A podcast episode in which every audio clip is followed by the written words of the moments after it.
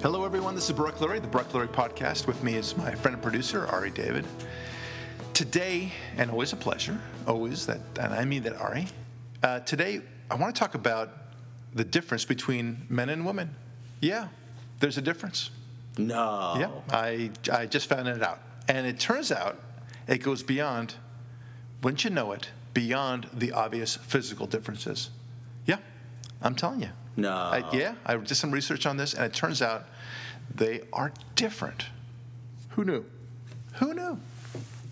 But look, I mean, many people talk about this subject, of course, and uh, it is fascinating. It's one of the things that help us learn about ourselves as men to understand how women are so different from us. And so we, we understand ourselves in contradistinction to what they are, and vice versa. They understand themselves by way of understanding boys and men, right? So, for example, the classic uh, thing is, is a mom who who is uh, discovering that her boy loves to blow things up, or at least to pretend in his mind to blow things up, right? And the whole thing with the, the toy cars and the toy trains and and the swords and the bad guys and the good guys, right? It, it it's totally alien to her. But in the process of her noticing her son doing that, she begins to a little to understand a little bit about herself, right? She says, look, you know, my my instinct is to nurture. But if everyone were the same, let's say we're all nurturers, or for that matter, all playing with cars and such. But let's just stick with the nurturing thing. If if all of us nurtured, we wouldn't even have the context, the ability to objectively see ourselves as nurturers, right? And in, in much the same way, you don't think about, you don't say we're an oxygen breather, right? We we we don't need that to, to define ourselves, right? We, we don't. But if you were look at, at a fish and and the opposite sex was a, a water breather or a lava breather, for that matter, let's say, just for fun, then you would say, ah, one of the big distinctions between men and women is that men breathe oxygen and women breathe lava. Okay, you you would see that in context. Do, do you, you follow me so far? Okay, good. You're nodding your head. Good. Yes, that's always, I understand. A, that's I, always. I've, I've followed you to this point. to this point. Lead me more. Okay, I will.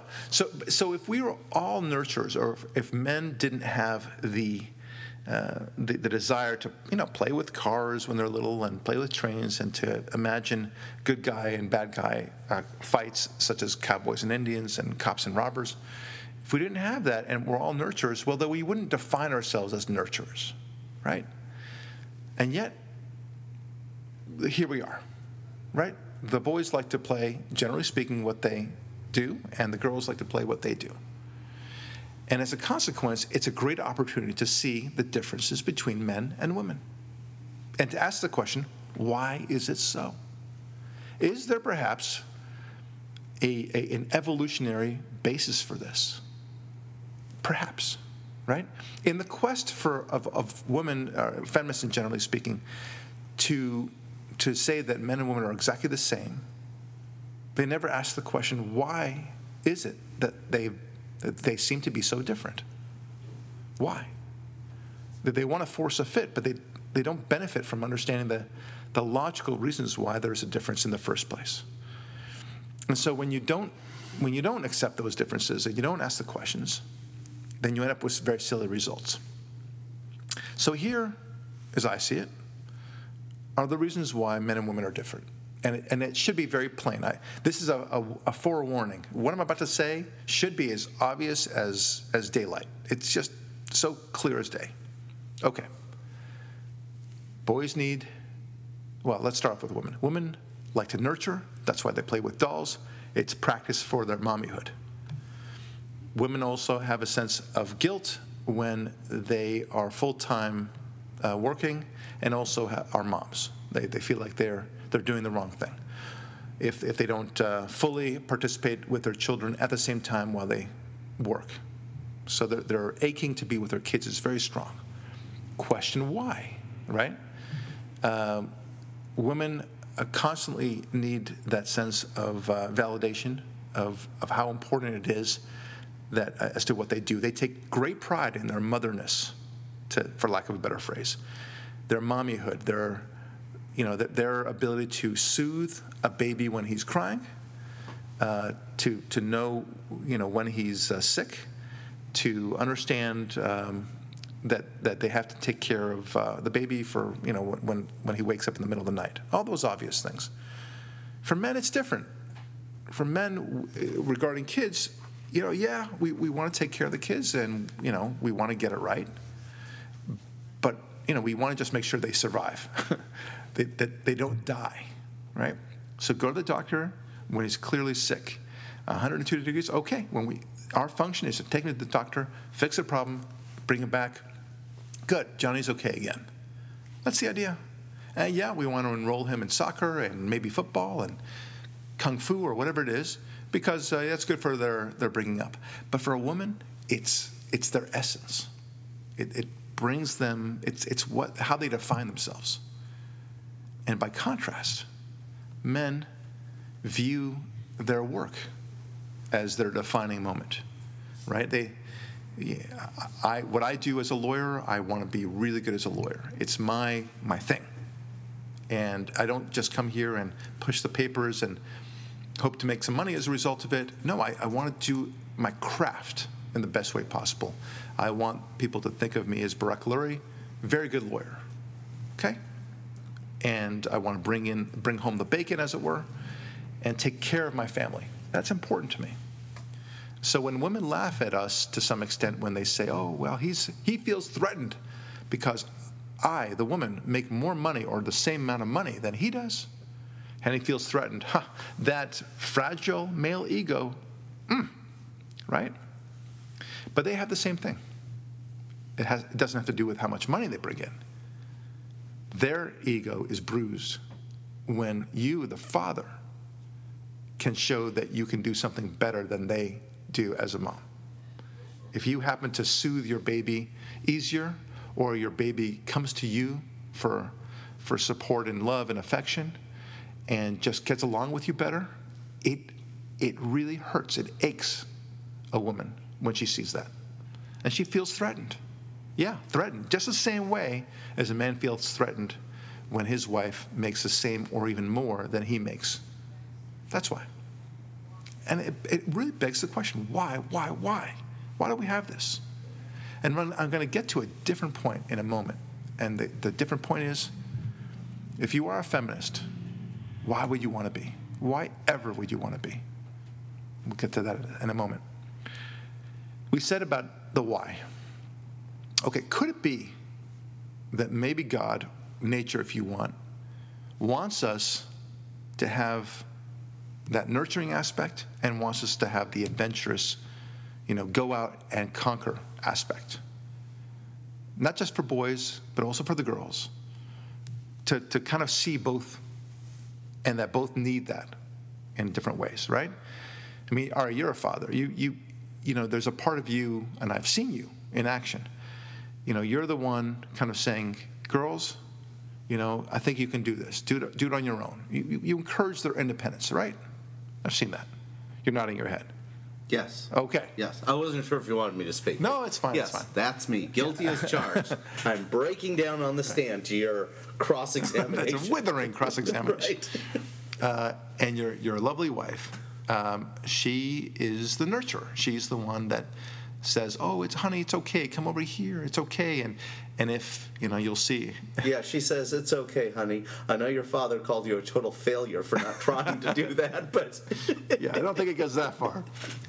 But but she'll be the one. I mean, it's funny. My my um, a good friend of mine uh, and his wife, they had a classic male-female uh, relationship, and they had a, a child, a boy, and he was in a soccer team, and I guess he was five years old or so, and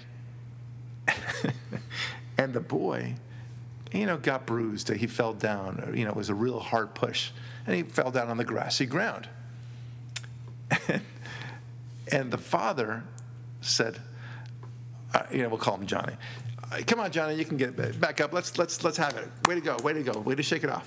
And then, before he could even start clapping to tell him to shake it off, the mother was already running out to the field. I'm coming, Johnny.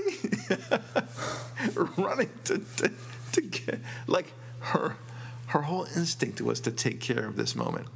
And the the father was was just livid with the mother, like, you've got to let him go. And And you you can imagine, how, right? I'm livid at her. Yeah, yeah, right? I'm going to yell at her. I'm so upset. Right. We we have to fight our own instincts. I guess that's the point. Look, we men have to um, pay attention more to the details, the, the nuances of feelings, right?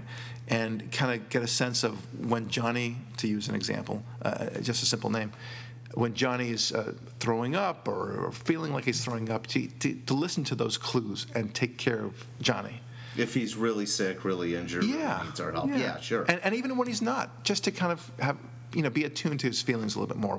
It's one of our things. It's a weakness, and we have to work on it. Okay. Uh, but likewise, women have to w- definitely understand that they can't go running out to the field, as it were, in my example. They need to Every put time a leash on that puppy. Yeah, they, they, they have to control their own emotions. We, you know, that that's the way it is, and they have to understand that sometimes, in fact, very often, you need to let Johnny go. Leave him alone. You don't always have to be on top of him. Okay, and and so it begs the question, why is this happening? Why is it always this way? Because when I parlayed that to you, Ari, you nodded your head, yeah, that's the way it is in my family, and I can tell you that's the way it is in my family. And just about every, you know, standard couple has that experience, okay? And we're talking about general generalities, of course, and I don't get sucked into, oh, there are exceptions, I know this gay couple, this, or that, for that matter, heterosexual couple, where she's more... Yeah, we're not that, talking about exceptions one. Or rarities. We're talking about general. Yeah, yeah if you get get bogged down in the exceptions, you'll never learn anything at the end of the day, right? So it's let's just let's just face it, the, the, the big generalities are very important to study. So why is it so? Why? Could it be that nature... I think God wants us to come together this way so that we both see each other and understand.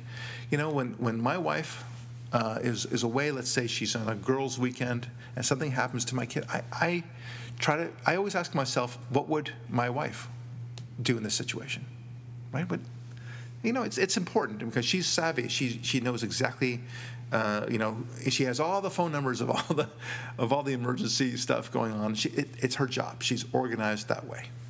And I and I'll say, okay, where are the emergency numbers?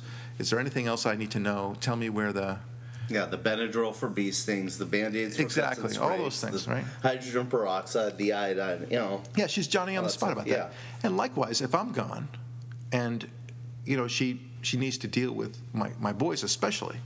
Like, what would Barack do? What would Barack say at this particular moment? And that's that's really healthy. You need to kind of have that balance. And sadly, people don't understand the need for the balance.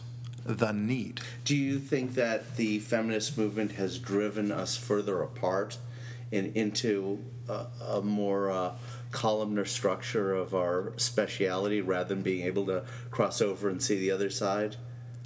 Oh, you're asking whether it creates more of a dichotomy than... Yes, than, more divisiveness, more not being able hmm. to...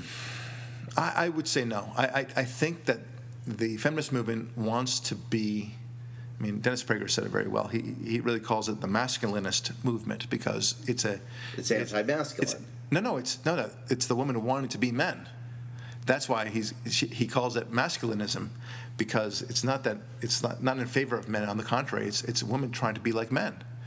Uh, many feminists will tell you that, for example, and it's a classic example, that the that the woman should be, uh, when it comes to sexuality, that the women should be more like men, that they should have more, uh, you know, loose engagements, you know, and just have, have a lot of fun there, and treat sex the same way that uh, men, you know, typically treat it, which is, you know, the wham bam thank you ma'am sort of thing, and uh, never mind that that doesn't work at all.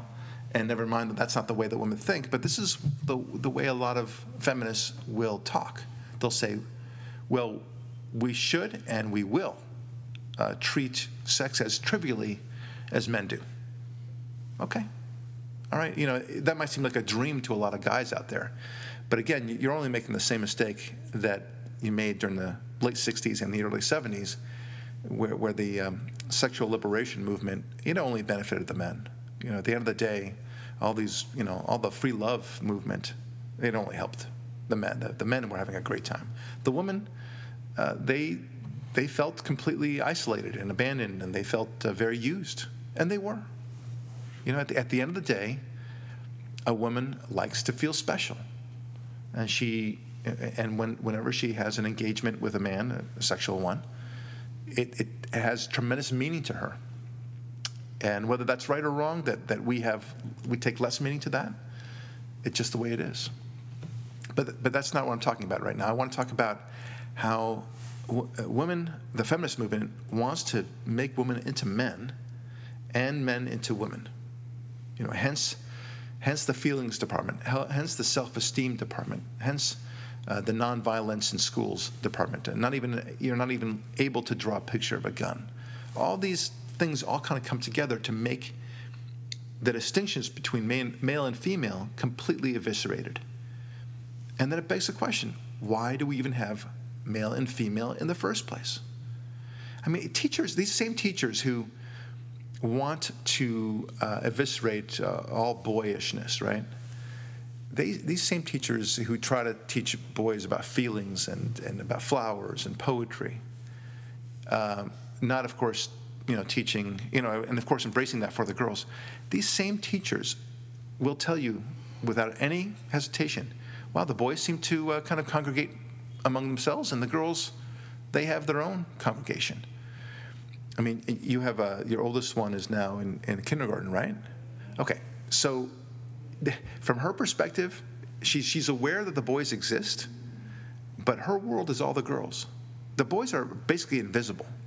That they're basically paperweights, the way she views them. And and likewise, the boys view the girls as invisible also. It's it's only their world, that, and they, they just gravitate toward each other. And why we even have them in the same classroom is a mystery to me. But the teachers see this. But boy, the teachers, a lot of them, they have great plans, very, very progressive plans, I'll tell you. They're going to make them one and the same. But never mind that, you know, that the reality on the ground is completely different. Uh, here's the main question. Why would a woman want to be like a man? Right? I mean, it's, it's the age-old inverse of the question. Why can't a woman be more like a man? My question is, why would a woman want to be a man? And why would a man want to be a woman? Right? I mean, it's, but, but let's take it from the standpoint of why would a woman want to be a man? It's a, it's a real challenge. Um, do, do you, you know, be careful what you ask for. You just might get it, right? Because that male pattern balding is such a thing to... That's true. to strive for. Back hair. Exactly. Nose hair, ear hair. Yeah, you know... Oh, what a what a gift. There was a there was an episode of uh, the Dennis Prager Happiness Hour that I gave an idea to Dennis about, and he took it, and I was he gave me credit for it. It was very sweet of him. He didn't have to do that. But my, my notion was, you shouldn't, too many people have what I call cafeteria happiness, which is they, they see somebody that they envy, let's say somebody who's very wealthy, for example, and they say, I would like to be just like him. Boy, if I if I had what he had, I'd do X, Y, and Z. Same choice at the cafeteria that he had, I'll have, and that kind of thing. Well, no, I mean cafeteria happiness means, you'll see what I mean in a second. Oh, okay. okay. So... But what I what I tell them, and, and they always kind of envy that person, envy that person, envy that person, and then I finally got I get fed up with it, and I say, okay, fine, poof, you're that person, and you've got his wealth, and then they seem to be pleased, you know, in, in their imagination they seem to be pleased, and I say, but it has to go further than that. You also have to have his alcoholism, his wife who hates him, the children who can't stand him because he doesn't spend any time with them. And his severely undersized intimate parts. Well, I don't know about that. I don't. Whatever. I mean, but but he's, you know, his his balding uh, nature, whatever it is, his his ugliness. Let's say you have to have it all. You can't choose the cafeteria style oh, happiness. Oh yes, right? yes. You can't you know, just right. choose the mashed potatoes. Yeah, exactly. You're getting you're getting the spam too. You have to have everything. Yeah. On that plate. And that's what it takes to be him. So, you, you know, you like certain aspects of him, but you forget that you have to take the whole picture. That's the amazing thing, and people don't don't remember that. Now, likewise, when women say they want to have what men have, you know, you I, I put it to them that they, you know, if you really want it all, so to speak, I put that in quotes, want it all, then then you have to really take it all. You have to have our sexual nature, which, by the way, is a burden, right? We are constantly frustrated. Constantly frustrated. We we are, you know, a poster on the side, or what a, what a billboard on the side of a road, which a very sexy lady in a bikini. It's very distracting. It it kind of, you know, forces our mind and our focus elsewhere. It's not a great thing to have, and um, it's very it's completely distracting. It does not take us uh, where we want to go a lot of times. It's a waste of time in that department. Also, we have no ability or very little ability to multitask. So while that's good in some ways, um, multitasking is really a great advantage that women have. And then uh, you, you made fun of it, but at the same time, it's actually true. Would you like our baldness? Because that's what testosterone really gives us, right? It's it's related to testosterone. And the hairy back that you mentioned, right? And, uh, you know, the, the lack of feminine look. I mean, it, it, it goes hand in hand, my friends. You you can't have that. And then at the same time, you you, you want us you want to be you want to be like the men. Okay, you want to be those the leaders. You want to be the tough person. You want to be aggressive. But guess what? That comes at a cost. That means you have to kind of abandon the nurturing, the sensitive, um, the the appealing, the beautiful. Okay, they, they're they're very different animals.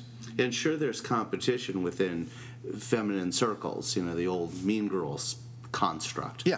But but it's mean no, in a feminine way. Right. But there's no uh, trying to achieve the king of the hill status as the top nurturer, the way men have to knock each other off for uh, in business, in competition, right. in sport, uh, you know, growing up, learning from other more developed males how to take the initiative and the inertia in situations. It's a painful set of lessons that finally results in full-fledged manhood later in life. That's right. You but don't. You, uh, females attain full-fledged beauty and everything by like age twenty-two. They're in their perfect prime. In fact, some in uh, Hollywood casting circles would call twenty-two-year-olds over the hill. Right. You know, but men, we don't re- reach it until we're in our forties or even our fifties. Yeah. Uh, that's true, and we're very different animals that way, right? They, they, the the point is that, ladies, you want it, you really want it all, and if you if you only have, if you're focusing on on all the, the great virtues of men, and you want that, well then you can't have it all. It's it's you can't have cafeteria happiness, like I said. You can't have cafeteria manliness. You can't say, I want to be a leader, and I want to be tough, and I want to, uh, you know, I, I want to be uh, make the most, and I want to be the billionaire, and all that stuff, and not think that it comes at a tremendous cost for you. Let me give an example. I, I when, when I was looking for my first car, I didn't know too much. Didn't know too much about cars back then. I, I know I don't know very much now, by the way, but I certainly didn't know very much back then. And I went to a dealership to check out what cars are available. And I tested this car, I tested that car, you know, within a certain price range. And the the guy, very nice, he was a salesman, he he tried to, you know, he, he was a sales guy. And he talked to me, he goes, well, why don't you sit in my office, let's see what we can do. And then he said, what kind of car are you looking for, Mister Lurie? And I said, you know, I think I was twenty-two at the time. I said, uh, I want a car that's really cheap and really powerful. And, you know, his he went from a smile, you know, the, the salesman's smile, to a little bit of, a, you know, just kind of a flatline smile. Not even a smile, right? Just his mouth went flatline. And he said to me, Mister Lurie, there is no such animal. Okay? You can't have it both ways. The car is either going to be expensive and powerful, or cheap and not powerful. Okay? They have not invented a car that is both cheap and powerful. Okay, that's that's the trade-off, my good friend, he said to me. And I and I, I felt a little silly about it, but it was so obvious to him, and they, I had a novice understanding. And he says, why don't you come back when you feel like you have a little bit more money, or if you if you like, you know, we can sell you a cheaper car, but don't expect power out of it. He was very honest with me, and I and I appreciated that. And that's the way it is with women wanting to be men. They want the all the advantages of being a woman with all the advantages of being a man and uh, a man, and no disadvantages of either. Okay, and it, nothing will come at a cost. Nothing, right? They get to just, you know, be silly with the girls and go shopping and do their makeup. And I, I don't mean this in a, mock, a mocking way. On the contrary, I, I salute it. I, women enjoy. Yeah, they they enjoy the beautification of themselves, right? They they enjoy the earrings, the jewelry, the, the clothing, the shopping, the, the, the kind of getting together, the a little bit of the gossip perhaps. And again, I'm not saying it in a, in a negative way whatsoever. Women interact with each other in a very different way than men interact with each other. We we tend to kind of speak in short bursts, and women, well, they can talk about to what seems to us to be absolutely nothing, but they're engaging in this kind of parlance of, of emotional connection that we just don't get. When men hang out, not when we're working like this, but yeah. when you and I hang out and do something, there's almost no talking. Yeah, it's very very little talking. Playing just... chess, watching a movie, and those are the most feminine things we might do That's together. Right. There's no talking. Yeah. There's, there's yeah. no sharing of feelings. Right. And, and how would a woman feel, you make a great point, how would a woman feel completely cut off from any emotional experience with her best friends yeah. in, in that kind of thing? Point is, there is no such animal. Right. And and they they want that. They want that all the time to, to engage in the beauty stuff, the, the purse stuff, the the gossip talk. And, and again, I mean, a healthy gossip talk, like the, just the banter. Let's put it that way. And at the same time, they want the highbrow talk, the the talk like men, but really it comes at a big price, my my women friends. And likewise, you know, for the men, you know, we, I, I'm not going to ever, I, I don't want to become a sensitive guy. I just don't want it. And I'd kill myself. Well, no. I would, some, I would jump in front of a bus. Some guys are, are like that. Now, here's the funny thing. I just talked to you about The, the the car that is cheap and also powerful, right? You know, and there's no such animal. A lot of women, when they talk about a man, the perfect man, they say the equivalent. They say, "I want a man who is strong well, and sensitive." Yeah. Well, no, no. Sorry, I jumped up. Yeah, yeah, yeah. I'll tell you what they want, and the women listening are going to nod their heads as they hear this. They want a man who make, pulls down a lot of money. He's the head of some big company.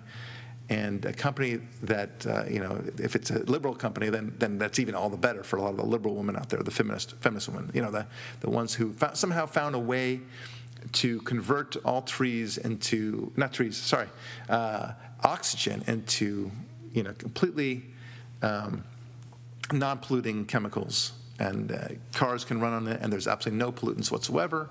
And he's going to change the world. Whole Foods and market. make and make millions of dollars, billions of dollars, in fact, and the whole process. And at the same time, he knows exactly what she's thinking all the time. And he has the time for her. Right. Oh, yes, tremendous right. amount of time. He works really hard, but oh, he always has the time for me. And he and he will let her dress him, and and you know, decide all these wonderful things for him. And listen to her talk about her anxieties and concerns about her friendships and everything else, and uh, of course go on romantic getaways all the time and have, you know, two point five kids and a dog and the white picket fence, and um, and and they'll love the mother-in-law when when she comes in to visit, and of course they want all of that. And my lady friends out there, there is no such animal. There never has been. There never will be. And you're going to have to make this trade-off, right? You you want a sensitive man? That's fine. There are many sensitive men out there. But I can guarantee you a sensitive man, and I'm I'm speaking very kind of in, in broad strokes here, but the sensitive man that you're looking for, he ain't no leader, right? He, and he's not going to be very masculine. And if you want masculine and sensitive, you just, you're just never going to see it. You just won't. You just won't get it. Just no such animal exists. And likewise, you know, for men are the same way. I mean, we can talk about, you know, the. I mean, my ideal uh, woman, and I, I have really the most beautiful woman in the world. Believe me, I, she's she's awesome. She's great. But my ideal, if you were to ask me at the age of twenty-five, is a woman that is not only beautiful, has a fantastic figure, but she's brilliant. She pulls down a lot of money in, in her job as well, but not as much as me, thank you very much, right? And she's a leader in every other way, and she loves politics as much as I do, and she is a mountain biker and as athletic as I like to, to pretend that I am, right? All those things, uh, th- that she would have to be all those things, right? And uh, you like that, the pretend one, right? Okay. But it's true. It's really true. And and there is no such animal, Barack Lurie. You just, you know, I have to accept that fact. You know, I, I would love my wife to to have every one of those aspects, but you know what? You, you're really lucky if you have two of those things that I just mentioned. And and that's when you have a happy marriage, when you understand that, you know, if you got a beautiful woman who's just a kind person, um, and, you know, kind of, you know, is able to banter with you a little bit, you're, you're, you're golden. Or on the, you know, if you if you, if you have a beautiful woman and she's uh, athletic to some extent, but maybe doesn't banter with you on the politics side of it, fine, you're good to go. I'm very happy with that too. But to have all three things, and and then beyond that, you're not being realistic, and you'll never get married. There is no such animal. Anyway, when we get back, we'll talk a little bit more about uh, feminist issues and some other issues of the day. Don't go away. We'll be right back.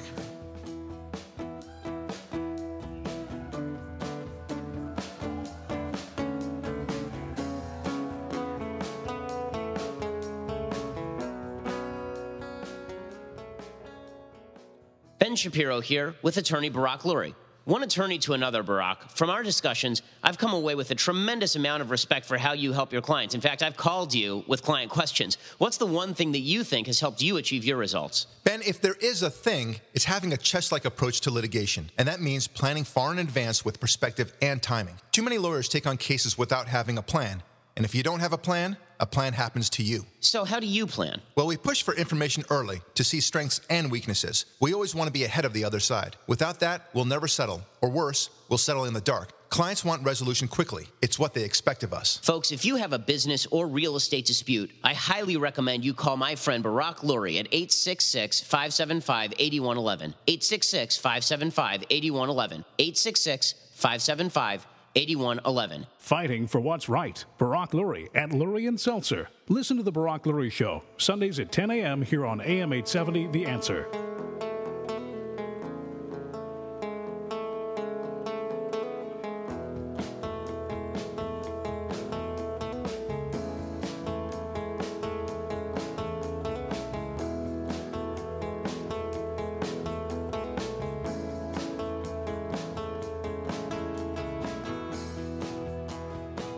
All right, we're back. This is Barack Lurie, the Barack Lurie Podcast. Thanks for checking in with us.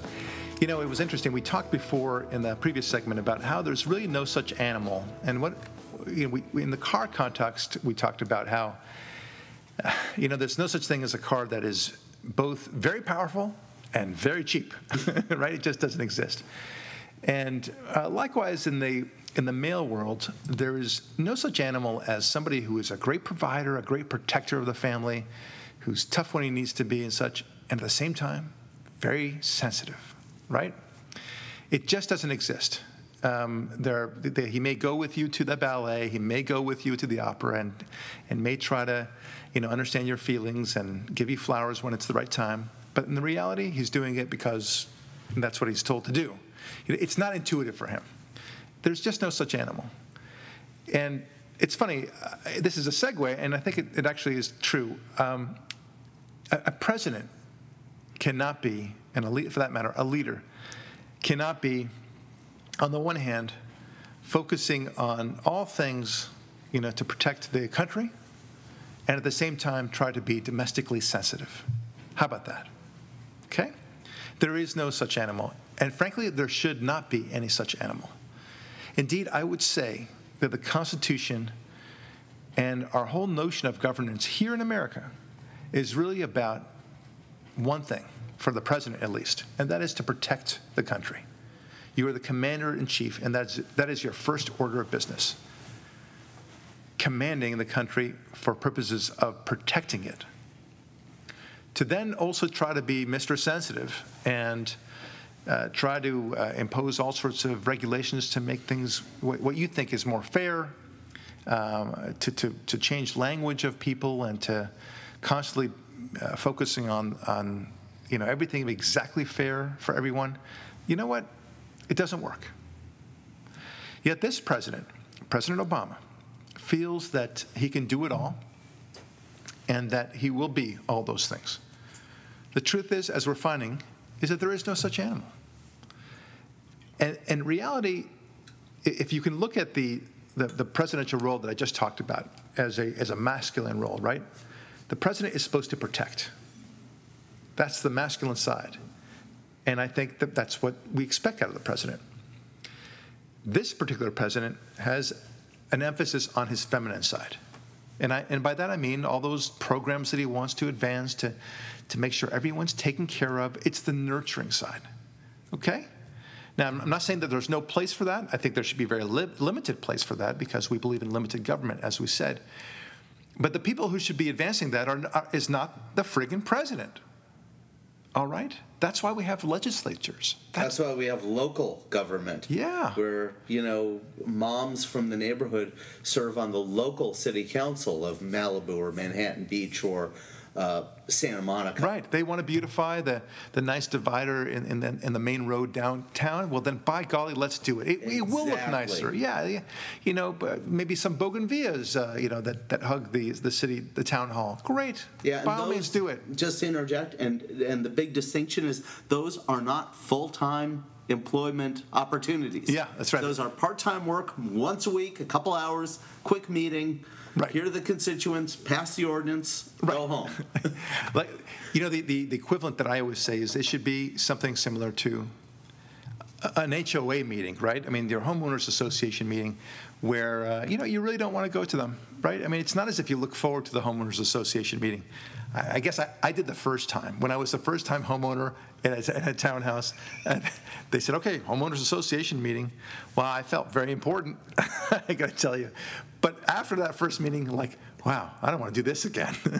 It's just a bunch of people get together, and they and and they uh, they they bitch and moan about this or that complaint, and they, you know, one person. There's always one homeowner, by the way, and you know what I'm talking about, who always has to do things their way, and they demand that they be repaid for everything that they've ever put in there, and of course, and they should have to pay their homeowners dues. And but that's putting that aside. Okay, why would you want to be there day after day on a full-time basis, no less?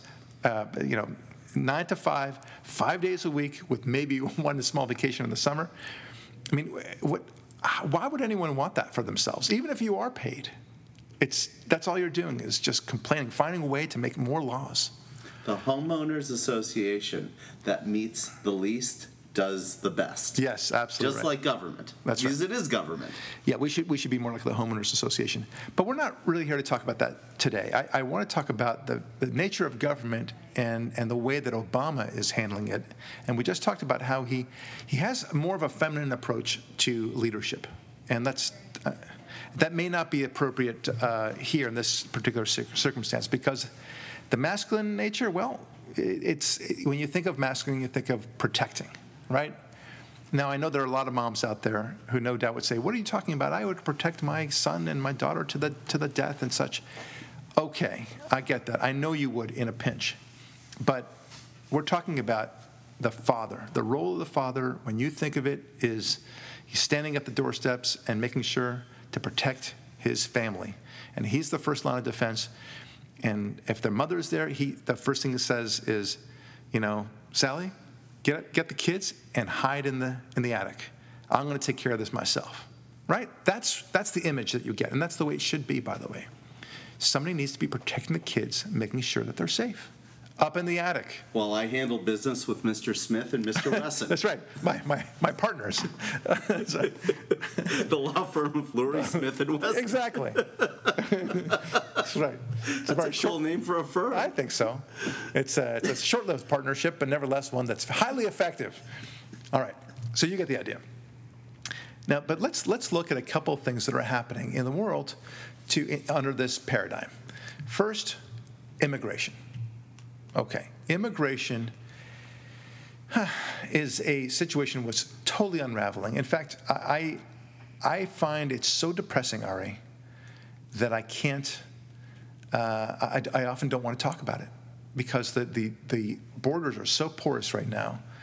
They are, this administration is has recently sought to um, ban or uh, block the the deportation of five million illegal immigrants. And not only that, but also to invite them to have driver's license of their own so they could have more readily access to the um, uh, electoral system that we have here. Okay, so and the welfare system, of course, and, and, and the, the public system, all and the, hand, the education system, all the handouts. Oh, and the medical system. Sorry, all the goodies to which they are not entitled. And this is this is what he wants to do. So, you know, that's hardly protecting the country, right? It's it's instead it's this notion of, well, we want to take care of everyone, right? Everyone who uh, is suffering in whatever country they're from, well, then by golly, they need to come in and we'll take care of you. It's the right? feminine approach to dealing with a bully. The masculine approach is someone's bullying your son, you tell your son, next time he bullies you, punch him. Right. Just take him out. That's right. And the feminine approach is, you know what, you need to find out what you're doing that's making him bully you. Yeah. And you know what, you need to talk to him. And you need to be nice to him. Because if you're nice to him, he'll respect you. Right. No. Unclench your, unclench your fist, yeah. You know, so long as uh, they, they, they stretch out their hand or whatever it might be. So this, this is this is the way that he thinks, and you know, and that's putting it very, very charitably, because the other interpretation of what he's doing is, no, I want to have as many illegal immigrants here, and not only that, but also to um, vote uh, in the process, so they can more likely than not vote Democrat, right? So that's, it's what we call in this country, what's that legal term that I use sometimes? Oh yeah, cheating. Okay? I mean, these are not registered voters, and you, you just figure, well, if I promise a lot of illegal immigrants to come into the country, that, that they have a right to vote, well then by golly, uh, you know, everyone's gonna vote Democrat. I mean, that's obvious. And um, cheating is not a stranger to them. This is, it's part of their... Stranger, it's their main strategy. It is. It's it's the first thing they do. Yeah, but let's focus on yeah. the... Fe- Just I want to throw out, most people try to win the game first, and if that's not working, then we cheat, right? Well, they no, cheat first. I, I I don't like cheating, and I think it, it, it robs you of the, the sense of the game, but it's, it, it is interesting, and because I do want to move from here, it is interesting how... Uh, a lot of the Democrats won't even think for a moment about the how unfair it is that Republicans are targeted, for example. During the whole thing with the I R S scandal, the, the debate, the, the discussion was, gosh, that sounds really unfair. We really ought to look at, at this and, and make sure that this never happens again. No, no, no. The, the, the response to it was, well, it's happened a couple of times to liberal organizations, too. Never mind that it didn't. But that was their response. Right? That As they, if it was okay that it happened to liberal organizations. Right. right. So but it, they just didn't get away with it. Yeah. Right. That that's the that's the point. Uh, had they gotten away with it, well, so much the better. That's their approach. Okay. The, so the feminine style of leadership versus the masculine style of leadership, and uh, what we're seeing with immigration, again, putting it very charitably, is at best uh, simply deciding, well, I just can't imagine a world where uh, we deport people. That just sounds so harsh.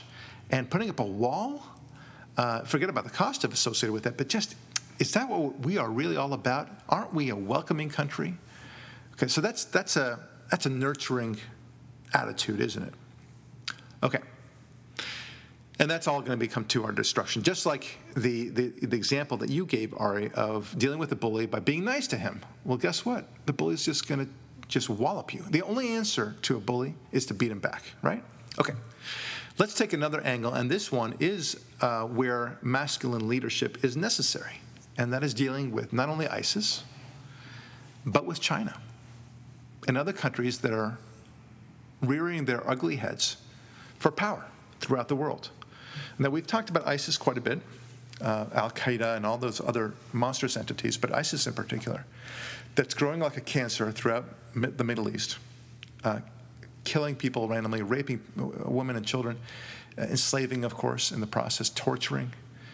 Horrific, horrific crimes. To say nothing, and, and, and perhaps we should say something, about the horrific genocide that's going on against Christians throughout the Middle East. This is not even a blip on the Obama radar until someone points it out to him, like the, the Yazidis. Remember them? Okay, well, they were nothing until somebody forced his hand and said, you got to do something about this. And so so he suddenly had to deal with it, and for optics purposes. That's all. The only reason. The, the whole response that Obama has to ISIS right now is all for optics. It has nothing to do with actual effort, any actual effort to actually destroy these monsters, period. Okay, that, just understand that, and then you you understand Obama really well, and you understand why ISIS is succeeding so well. Because, because this president doesn't have a masculine sense of leadership. Okay, and again, that's putting it charitably, because some other people would say, and I'm, I'm not about to poo-poo it too much, but I, I think they need more evidence.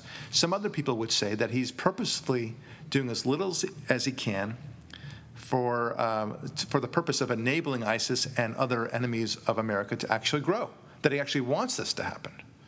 Okay? Um, now, I don't think there's evidence for that, but I can tell you, if somebody wanted to write a playbook about how to uh, diminish America's power and in- increase the power of its enemies, well, this is the way to do it. Pretend as if you're doing something. In fact, you're doing nothing. It's like those uh, those movies you see all the time. Um, you know, don't give me the money. No, don't, don't. Right? Passionless, of course, in the process. And there's no passion in this in this war. He has no interest in winning this war. He he insists that there will not be any boots on the ground, when we all know that the only way to win a war, especially this kind of war, is with boots on the ground. I don't know of any air war that has ever succeeded in the history of mankind, at least since the since the history of, of air war in the first place, right? No. Well, an air war that didn't only succeed in superficially, temporarily stopping an enemy from being able to walk amongst on his streets before a ground force came in and solidified the victory. Right, exactly. No, yes. it's, it, the ground force. No, that, that's my point. Is that you cannot win a war solely with air power. That you're you're agreeing with me without yes. realizing it. Um, that's it's called mopping up. You, right. you you need to soften the ground with an air power, absolutely, hit the main targets, weaken the enemy, and then you send in your ground troops. The okay? way a guy like George Bush did in two thousand two, two thousand three in Iraq, where he won the battle in twenty days? Yeah, something like yeah, that. that. It was a clear, a very demonstrable victory, and good for him. Now, um, other people will say, well, it lasted a lot longer. No, that, that was the mopping up part of it, and then we of course got rid of Saddam Hussein, and we and we did have success in that war. Yeah, and then a lot of the problems that were where we got casualties was in nation building, not just occupying. But that's a different conversation. That's yeah. not what we're talking about here. No, it's not. Yeah. Okay, so the the ISIS situation reflects the way he's dealing with it. Again, charitably is a very feminine approach to it, which is do as little as you can, try to work out and reason with them to some extent, and um, and and just.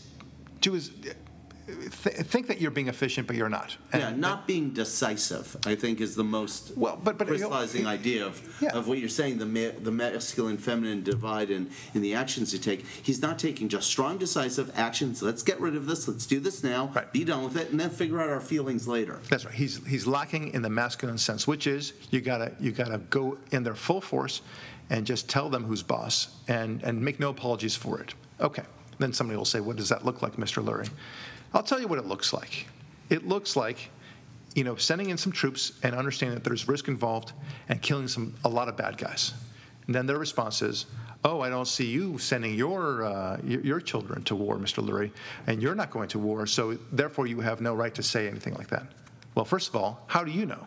Okay, I would I would be glad to go into a war, a battle against ISIS, for one thing. I would be glad to send my... My my ultimate teenage uh, teenager or twenty-year-old, twenty-something son into battle as well, so long as I knew that the America that I love so much will back me up and will send other people just like me. I, I don't want to be the only one doing it. Mm. I don't want you to squander whatever victory you, we might have, sir. Look, the way that Obama plays this, uh, this game is like some novice who plays chess. We talk about chess a lot, right? And it, it, novice chess players think that they're doing well when they take a pawn. Oh, I got your pawn, or I got this piece or that piece, not seeing the bigger picture whatsoever. Because you can take pieces here and there and think that you're winning. And, and literally, people will think whether they're winning because they have more pieces. A four-year-old will tell you that if they actually know how to play chess. I've got more pieces than you, therefore I'm winning. Okay? No, nothing to do with that at all. You've, you've got to understand that you have to really strategize this out and not just hope for one minor victory, which gets squandered uh, the, the next week. And we saw this in Ramadi, right? Here's a town which changed hands, and then when we took it over, uh, everyone was very excited about it. And then, of course, the next week, they, the bad guys took it back. And then they said, well, it doesn't it doesn't really matter. It's a blip on the screen, and it's not, not strategically important. Hell, hell yeah, it is strategically important, first of all. And if, even if it weren't strategically important, it's psychologically important as well. But this administration, this president in particular, has no understanding of the way uh, how to how to actually fight a war. And, and and I can say that even though I'm not a general myself, uh, even though I haven't fought in a war myself, I can tell you, being a, a student of war, a student of history, and a student of chess, that you will never win a war, ever, without passion, without the passion to actually win it. No war fought by the Americans, no war fought by anybody successfully has been one where the, the, the winning side, you know, it just kind of go th- goes through the motions. Never. Okay, that, that much I know. That's experience for you. That's wisdom for you. Can I make two quick points? Yeah. Is, I think this is important. You brought up the argument that so many liberals say would, when conservatives like us have opinions about battle, and they retort with, well, have you ever been in battle? Yeah. How many issues? Well, I, I just, hold on, hold on. How many issues do liberals open their fat traps about that they've never been involved with? How many liberals have gotten an abortion? How many liberals have gotten arrested? Right. Okay. How many liberals have worked on an, uh, cleaning up a uh, an oil-soaked beach? Right. But they have plenty of opinions on that. Right. It's completely irrelevant. Right. And the other thing that's so important about that point that's never addressed is, ever since America went to an all-volunteer army, or actually, before we went to a draft, in uh, sometime after world, uh, in the World War One run-up, and after we got rid of the draft post-Vietnam, before Gulf War One, those were the two eras that we had the most effective fighting forces. Yeah. Because we weren't drafting people who didn't want to be involved in it. Right. Okay? Right. So the, the, the nature of the all-volunteer army, which goes part and parcel to freedom, has resulted in better armies. I, th- I think you're right. And and it's the feminine notion that, to be fair, we have to draft people from all economic backgrounds, the willing and the unwilling. Right. And, and it's only resulted in us sending uh, our, our children into meat grinders of, of battle and losing so many more people and not having as effective fighting forces. Well, yeah, look, look, the whole so, point. But, like, yeah. was that, that yeah. argument goes to your entire point about this this episode, which is that in itself is the feminine Uh, ideas of fairness that's so cloud is full of clouded judgment, judgment yeah. on these kind of issues. Yep, that's exactly right. Look, I mean, it, it, and, and the assumption when they say, I mean, think about the question when, uh, or the statement that they make. Well, I don't see you being willing to throw your son into battle or yourself into the battle, Mister Lurie. Like, think about the assumption that that makes, right? That first of all, I'm not willing to die for my country, but guess what? I am. I am very much. Thank you very much. That's one of the few things I am willing to die for, right? I'm, I'm willing to die for God. I'm willing to die for America. I'm willing to die for Judaism. And I'm, I'm willing to die for Israel, too. And, of course, it always goes without saying, I'm willing to die for my family. But if you don't ask these questions to yourself, what are you willing to die for? But they don't they don't have that. That's a masculine thing. Uh, women are always seeking to avoid confrontation, and that's fine. That's a very feminine thing. Right, and I, I know that in my own not fam- women, the feminine mindset. The, the, to be but clear, gen- the feminine generally mindset. Women, but there are women who. Well, there's always exceptions. Know, right. We, let's not get let's not get bogged down in, in the generalized argument that they often try to stick us with. Even in my own family, the, the women, when when uh, my brother and I have a heated discussion about something, um, usually politics of some kind or the other, you know, it's to us it's just normal for my brother and I, and he's got his his uh, points of view, and I've got my points of view, and and we duke it out. And but you can see our sisters uh, cringe a little bit. They they just don't they they, they don't want conflict, and, and they try to distract us into a different topic and. You know, it's it's sweet. I mean, it's... They pull you aside and say, Barack, can't you just lose the argument to him so we don't have to have this conversation? Well, no, that's another thing altogether. No, no, that, that's not what they say. They they they, they say, uh, you know, they they, li- they literally change the subject. Okay, and, and that's okay. That's what a lot of women do, okay? They don't like conflict. And so the idea of conflict, of going into war, that's the ultimate conflict. I mean, you, and you might die in the process. It's one thing for people to argue, and you don't, you know, you don't like contention in, in a discussion. But it's another thing altogether when, you know, you're going to die. So I understand that they that's the last thing they want to do. But yeah, I am willing to die for this country. Yeah, I am willing to fight, so long as you back me up, Mister President. Okay, and, and we don't have that attitude.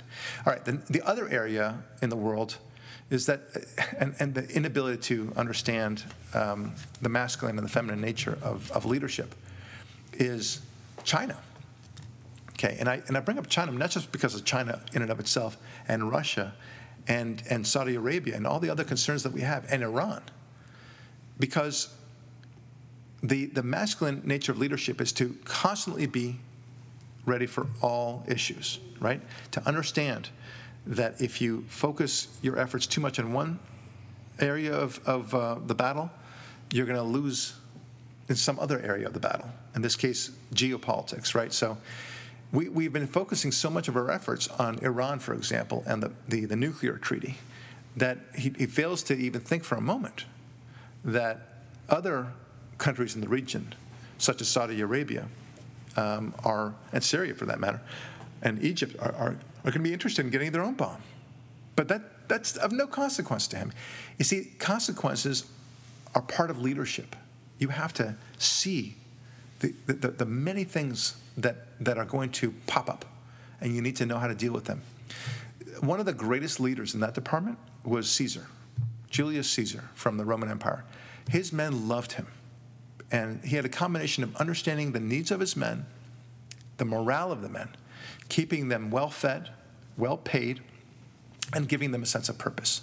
And also knowing when to fight, when not to fight, okay? By contrast, this president has nothing of that perspective. No, they Zero. Send our best troops in to fight Ebola. They send none of our troops to fight ISIS. Oh, thank you. You know what? I, I thank you for reminding me about that. It's a fantastic example.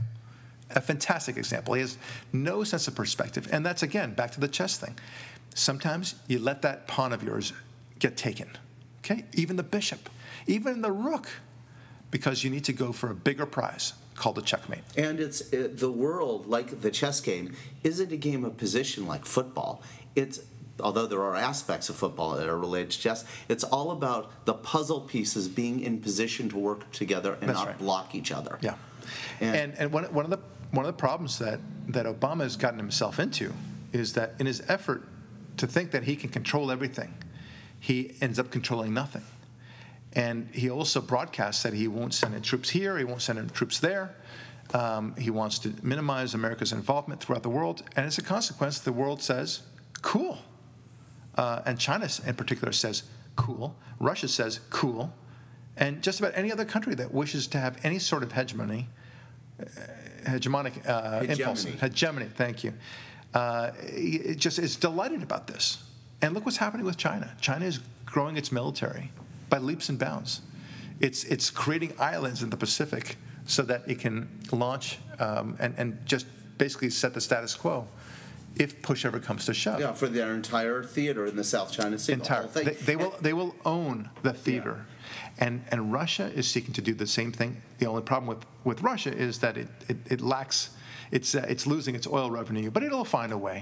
It'll get back into the full swing of things. Yeah, they have a whole bunch of nuclear weapons they can sell to the Middle East. Absolutely. Business is good.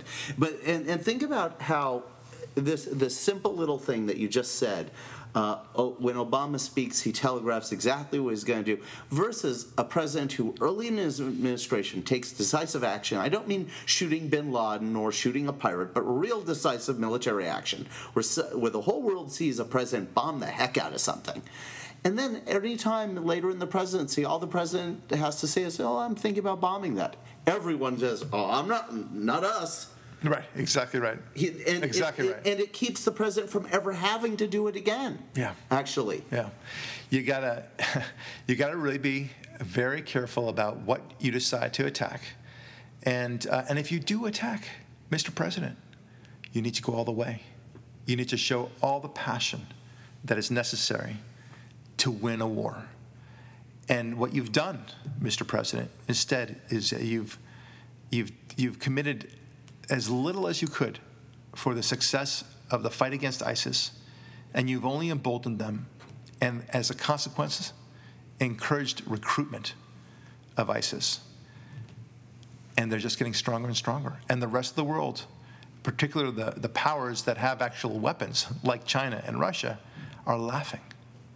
They think it's hysterical, this whole thing, and they'll take advantage of it.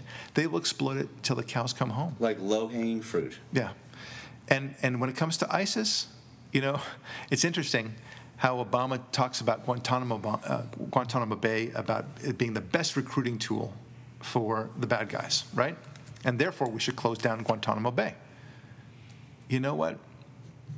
Putting aside the fact that he has zero evidence for that, right? It's not as if there's been a single uh, Al Jazeera report or a poll, or or ask any any Arab on the street uh, who who has who's disgruntled with America. The reason why they're joining ISIS or Al Qaeda is because of, of Guantanamo Bay.